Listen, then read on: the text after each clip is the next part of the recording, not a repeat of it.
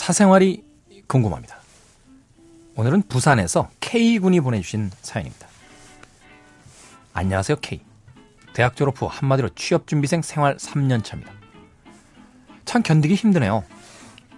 남들은 눈이 높아서 취직을 안 하는 거 아니냐는 분위기고 부모님의 한숨 섞인 모습을 볼 때마다 정말 어디론가 사라지고 싶습니다.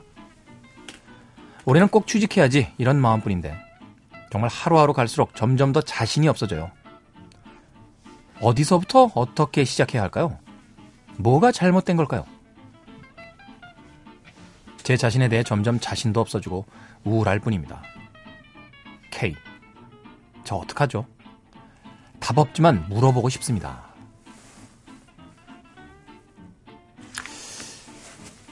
뭐 K군만의 문제겠습니까? 저도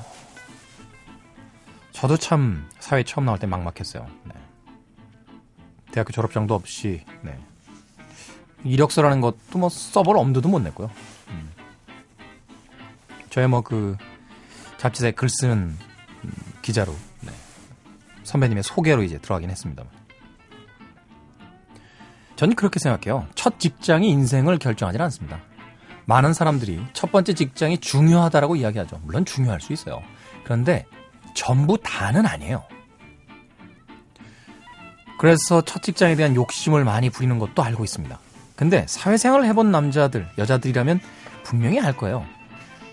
대한민국에서도요. 이제 첫 직장에서 죽을 때까지 일을 마치는 사람들 없습니다.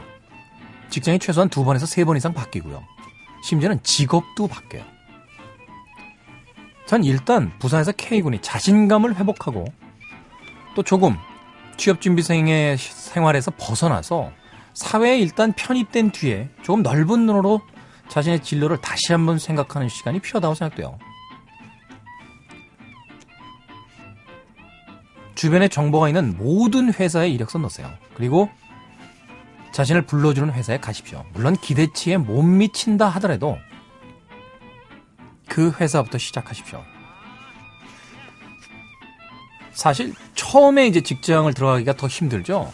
직장 생활을 하면서 이직하는 건 사실 처음 취업할 때보단 좀 더 쉽습니다. 네. 그리고 업계에서 경력이 좀 쌓이고 일을 잘한다는 소문이 나면 또 그런 사람들을 필요로 하는 직장들이 네. 굉장히 많아져요.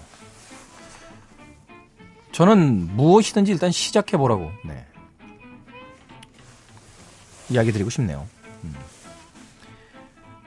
시작해요.